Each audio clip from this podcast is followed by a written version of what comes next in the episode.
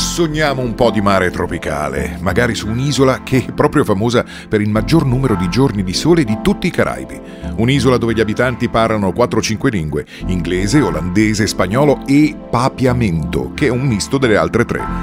Per esempio, Bombini significa benvenuti ad Aruba. Aruba è un'isola dal passato olandese che è grande più o meno come l'isola d'Elba, per darvi un'idea, ed è molto varia. Non è la classica isola dei Caraibi con vegetazione tropicale.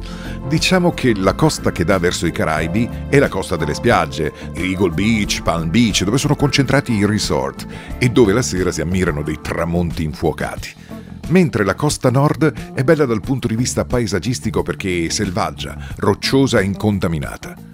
Certo che per essere un'isola lunga 30 km e larga 9, Aruba offre una varietà di paesaggi impressionante. In certi punti sembra il Messico, con i cactus a candelabro. La capitale artistico-culturale è San Nicolás, una città costiera molto carina dove bellissimi murales decorano l'esterno delle abitazioni.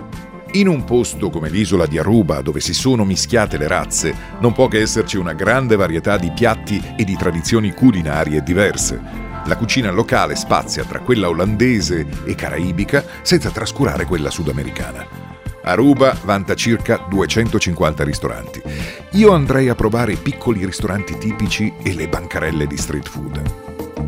Tra le specialità locali ce n'è una di origine olandese, lo Keshi Jena che è una specie di palla rotonda di formaggio farcita con carne di pollo speziata e verdure, cotta al forno oppure a vapore. Era un piatto che veniva preparato dagli schiavi usando avanzi di formaggio Edam e gli avanzi di carne della tavola dei padroni.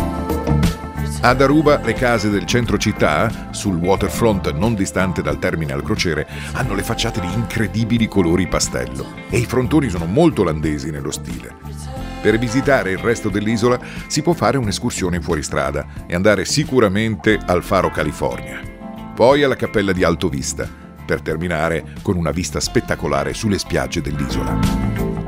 E parlavo di Aruba durante il Monaco Yacht Show, perché il sottomarino tascabile Nemo 2, fabbricato in Olanda, ha una base ad Aruba, dove vi insegnano ad usarlo ma si può fare un'escursione subacquea anche senza comprarlo, il mini sottomarino, esplorando in semisommergibile quella bellissima barriera corallina e anche un relitto affondato durante la Seconda Guerra Mondiale. E dopo l'attività sportiva, tra kitesurf e immersioni, ad Aruba c'è una vita notturna pazzesca tra locali, bar e casinò. Siete avvertiti?